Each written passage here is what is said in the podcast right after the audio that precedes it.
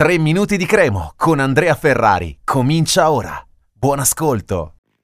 Siamo alla fine della settimana per quanto riguarda i podcast, mentre la Cremonese scenderà in campo fra due giorni, domenica pomeriggio, sul campo del Udinese alla Dacia Arena ed è sembrata una settimana più lunga del solito, ma mh, mm, probabilmente perché la Crema ha giocato una settimana fa, venerdì scorso, con l'Empoli, quindi è sembrato più tempo, no? sembrato di più il distacco tra una partita e l'altra. E infatti essendo così tanto il distacco tra una partita e l'altra, è cresciuta notevolmente l'attesa per questo match che potrebbe realmente riaprire i discorsi salvezza per i grigiorossi, perché, lo ripeto, questo è il mio parere personale, credo che la Cremo possa riaprire il discorso salvezza se vince ad Udine, non basta neanche il pareggio. Il pareggio di per sé sarebbe un bel risultato a Udine, chiaramente, però vista la situazione eh, mancando appena otto partite, mh, mm, sarebbe ottimale raggiungere la terza vittoria di fila e allora lì sì che ci si divertirebbe molto perché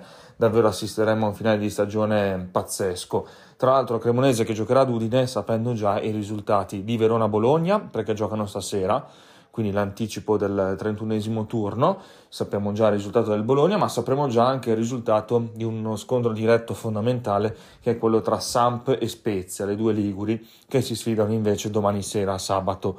E credo che sia un vantaggio sapere già che cosa hanno fatto le altre.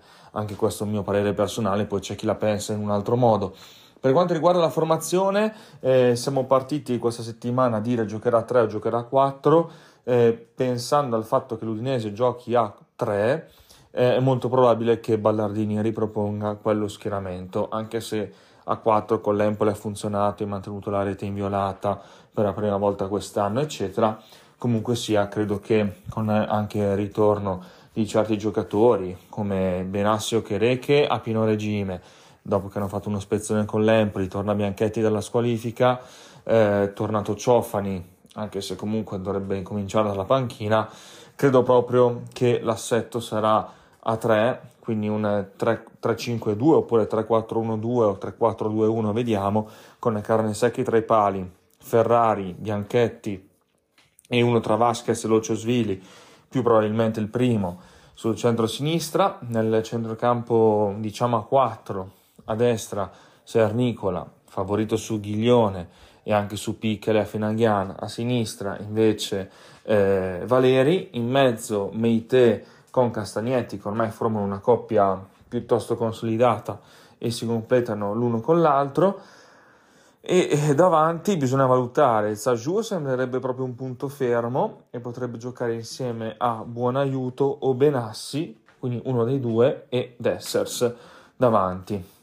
Ma c'è anche Okereke quindi eh, potrebbe anche essere Saju, è difficile che giochino Saju, Okereke ed Essers, quindi nel caso Okereke o Saju insieme a Benassi o Buonaiuto e poi Dessers.